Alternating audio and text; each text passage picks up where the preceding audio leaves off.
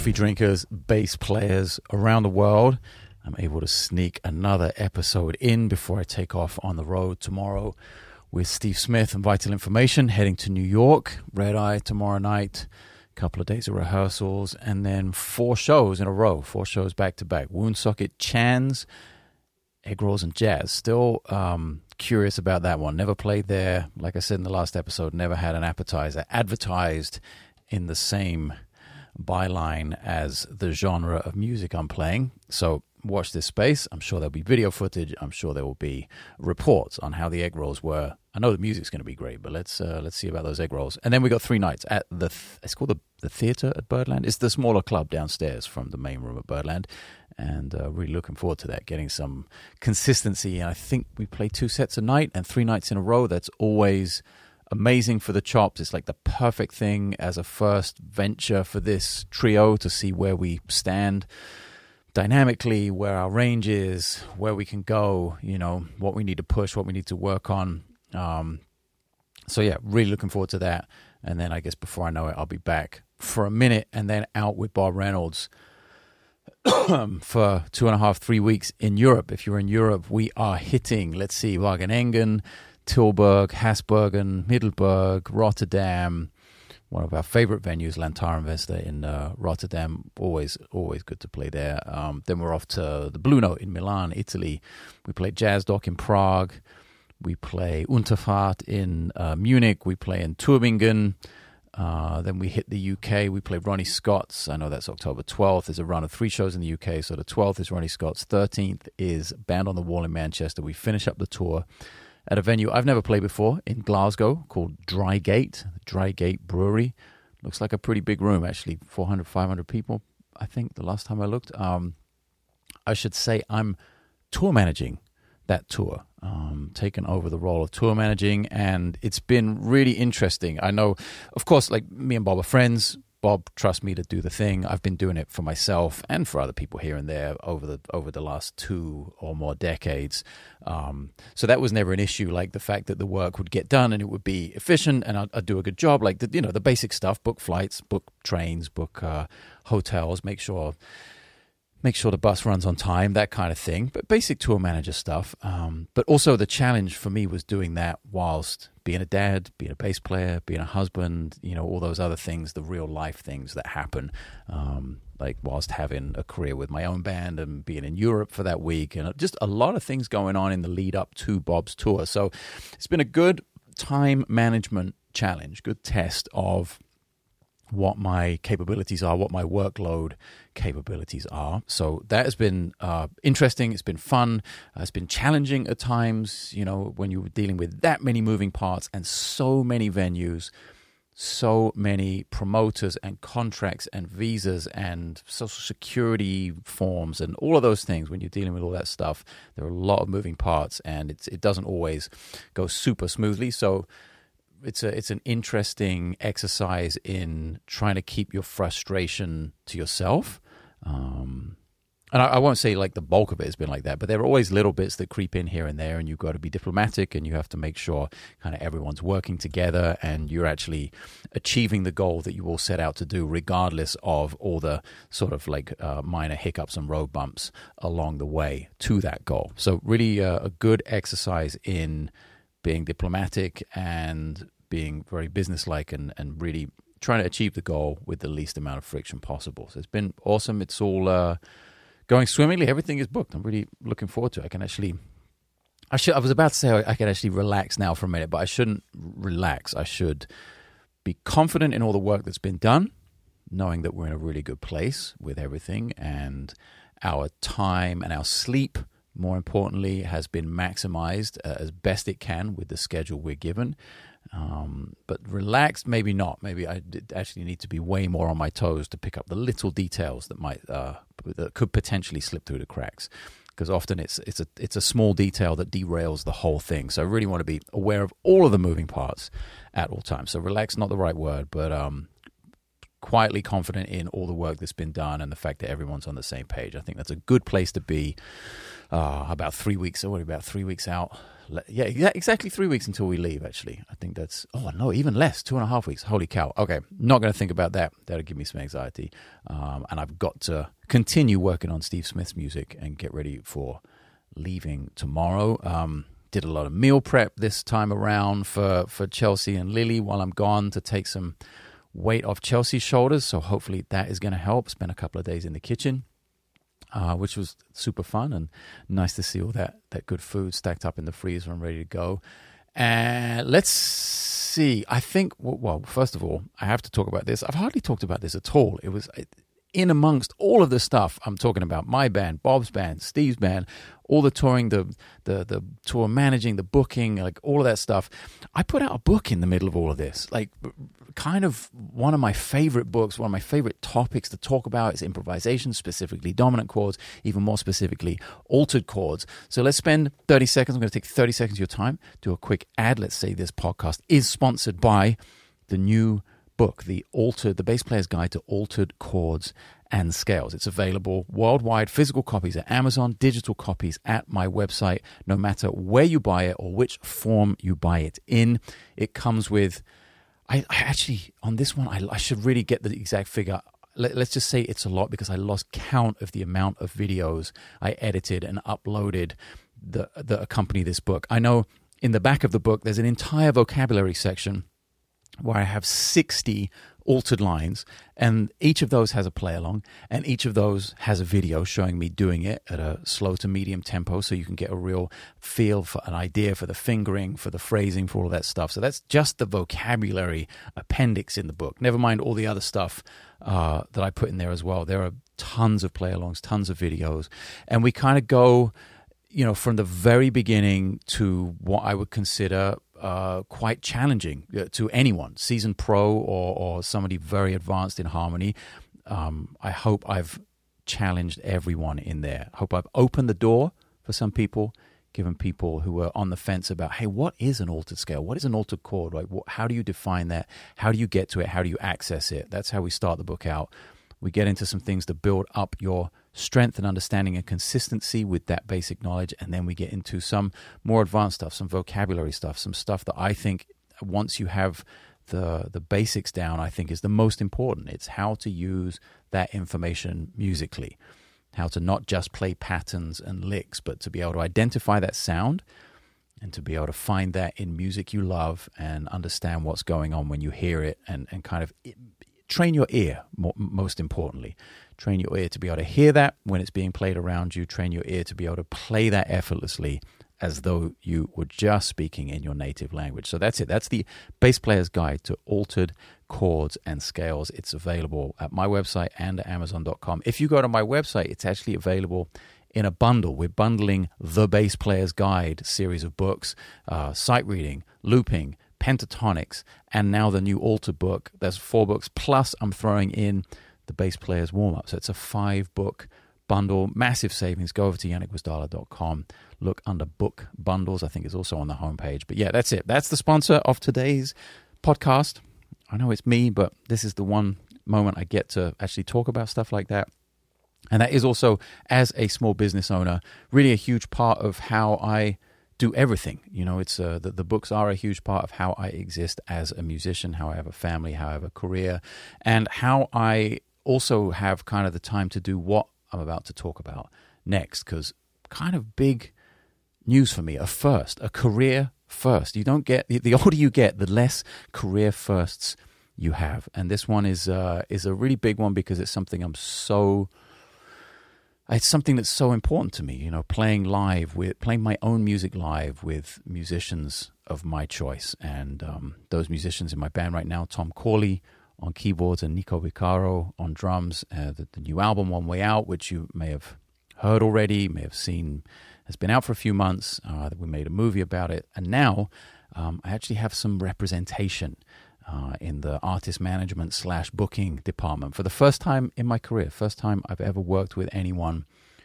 um, with my with my own music, with my own career in terms of helping me out and potentially expanding what I'm able to do.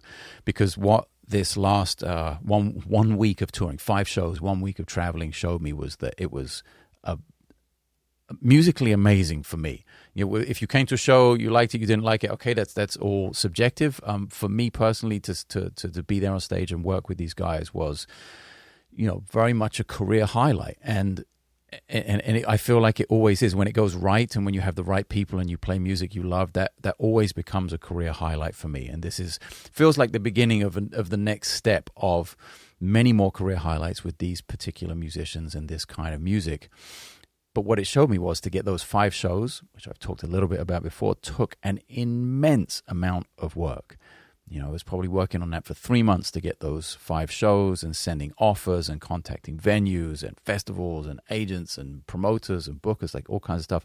You know, I think I sent 100, 120 offers out there and got five shows in return, one of which was booked by, by Nico. So I really, I only got four on my own.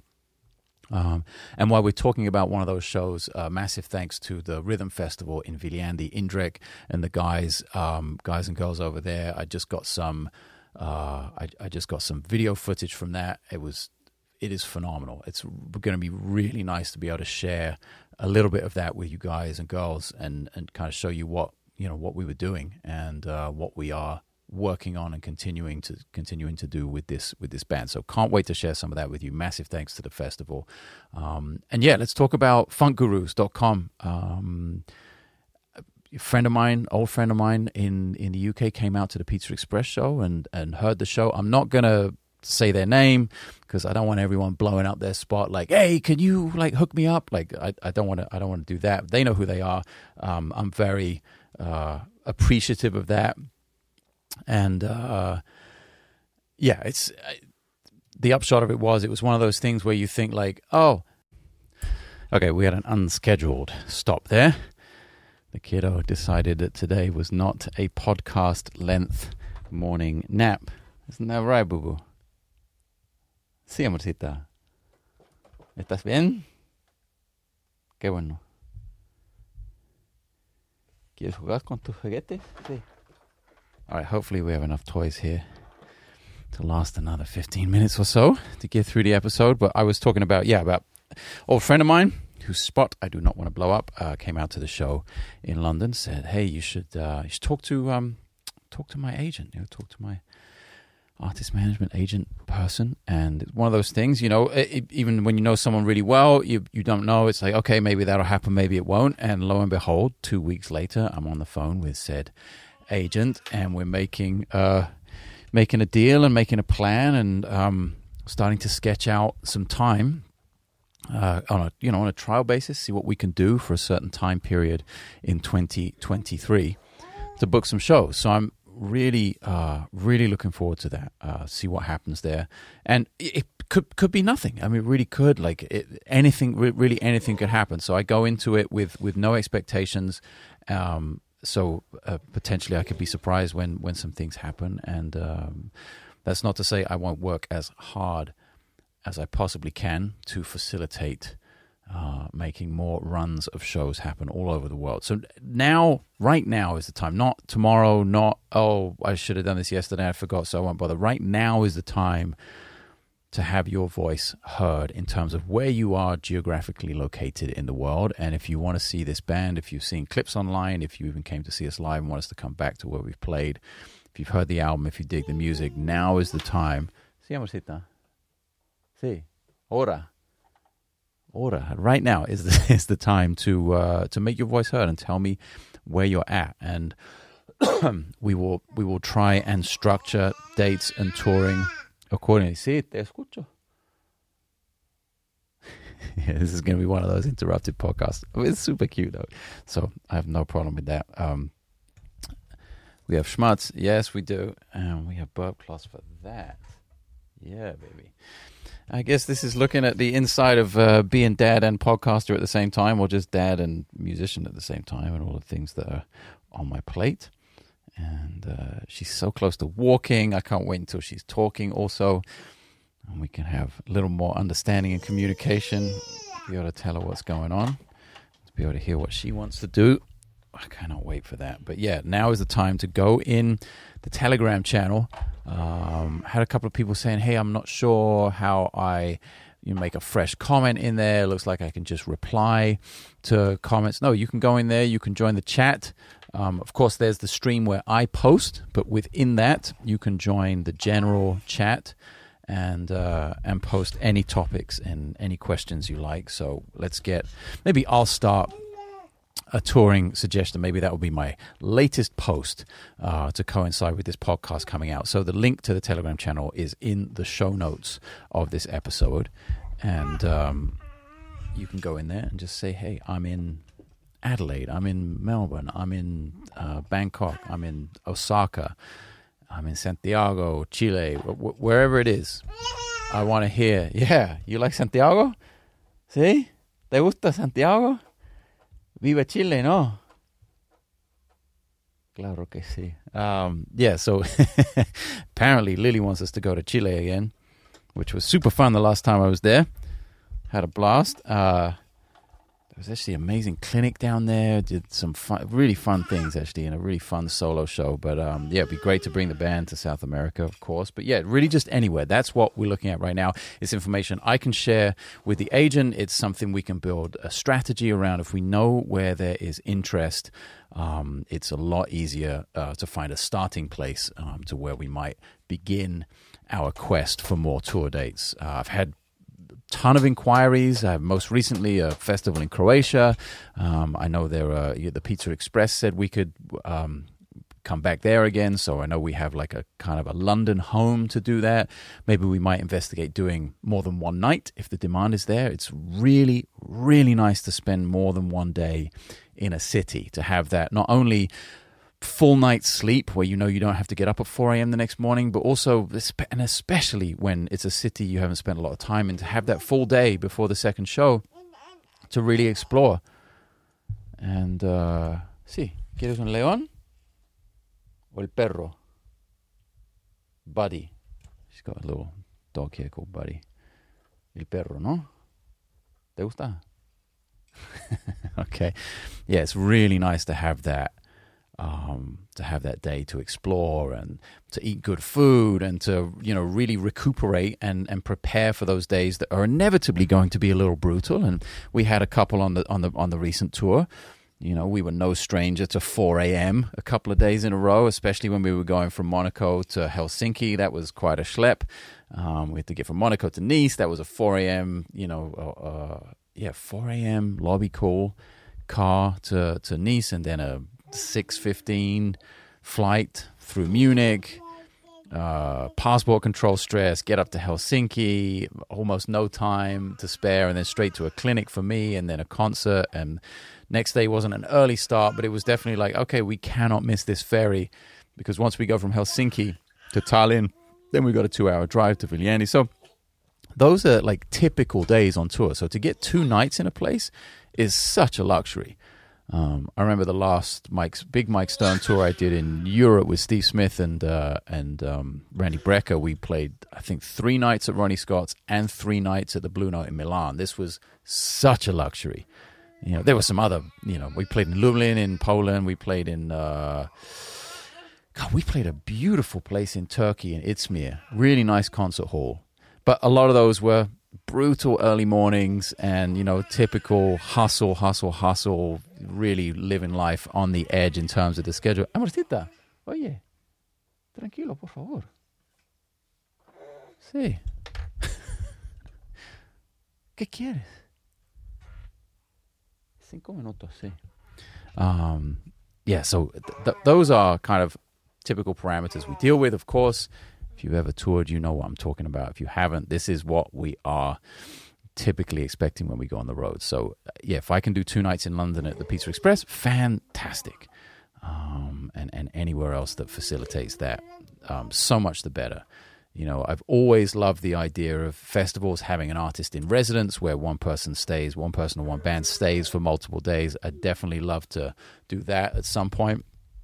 Um, uh, I think, you know, maybe I'm a little ways out from that, but let's see. There are thousands of festivals in the world. There are probably tens of thousands of clubs and venues. There's no reason why we can't put chunks of two to three weeks together for this trio and and really make it work. So I'm psyched to be working with the guys at Funk Gurus and just to have kind of a team developing. You know, um, really gives me some hope, gives me some optimism in terms of what might be possible in the future and not like lose my mind trying to do it all myself. So that's really, really very cool. Um, and yeah, I think the little one here is definitely making her presence felt and the fact that we probably need to maybe go for a walk. See? Quiere caminar?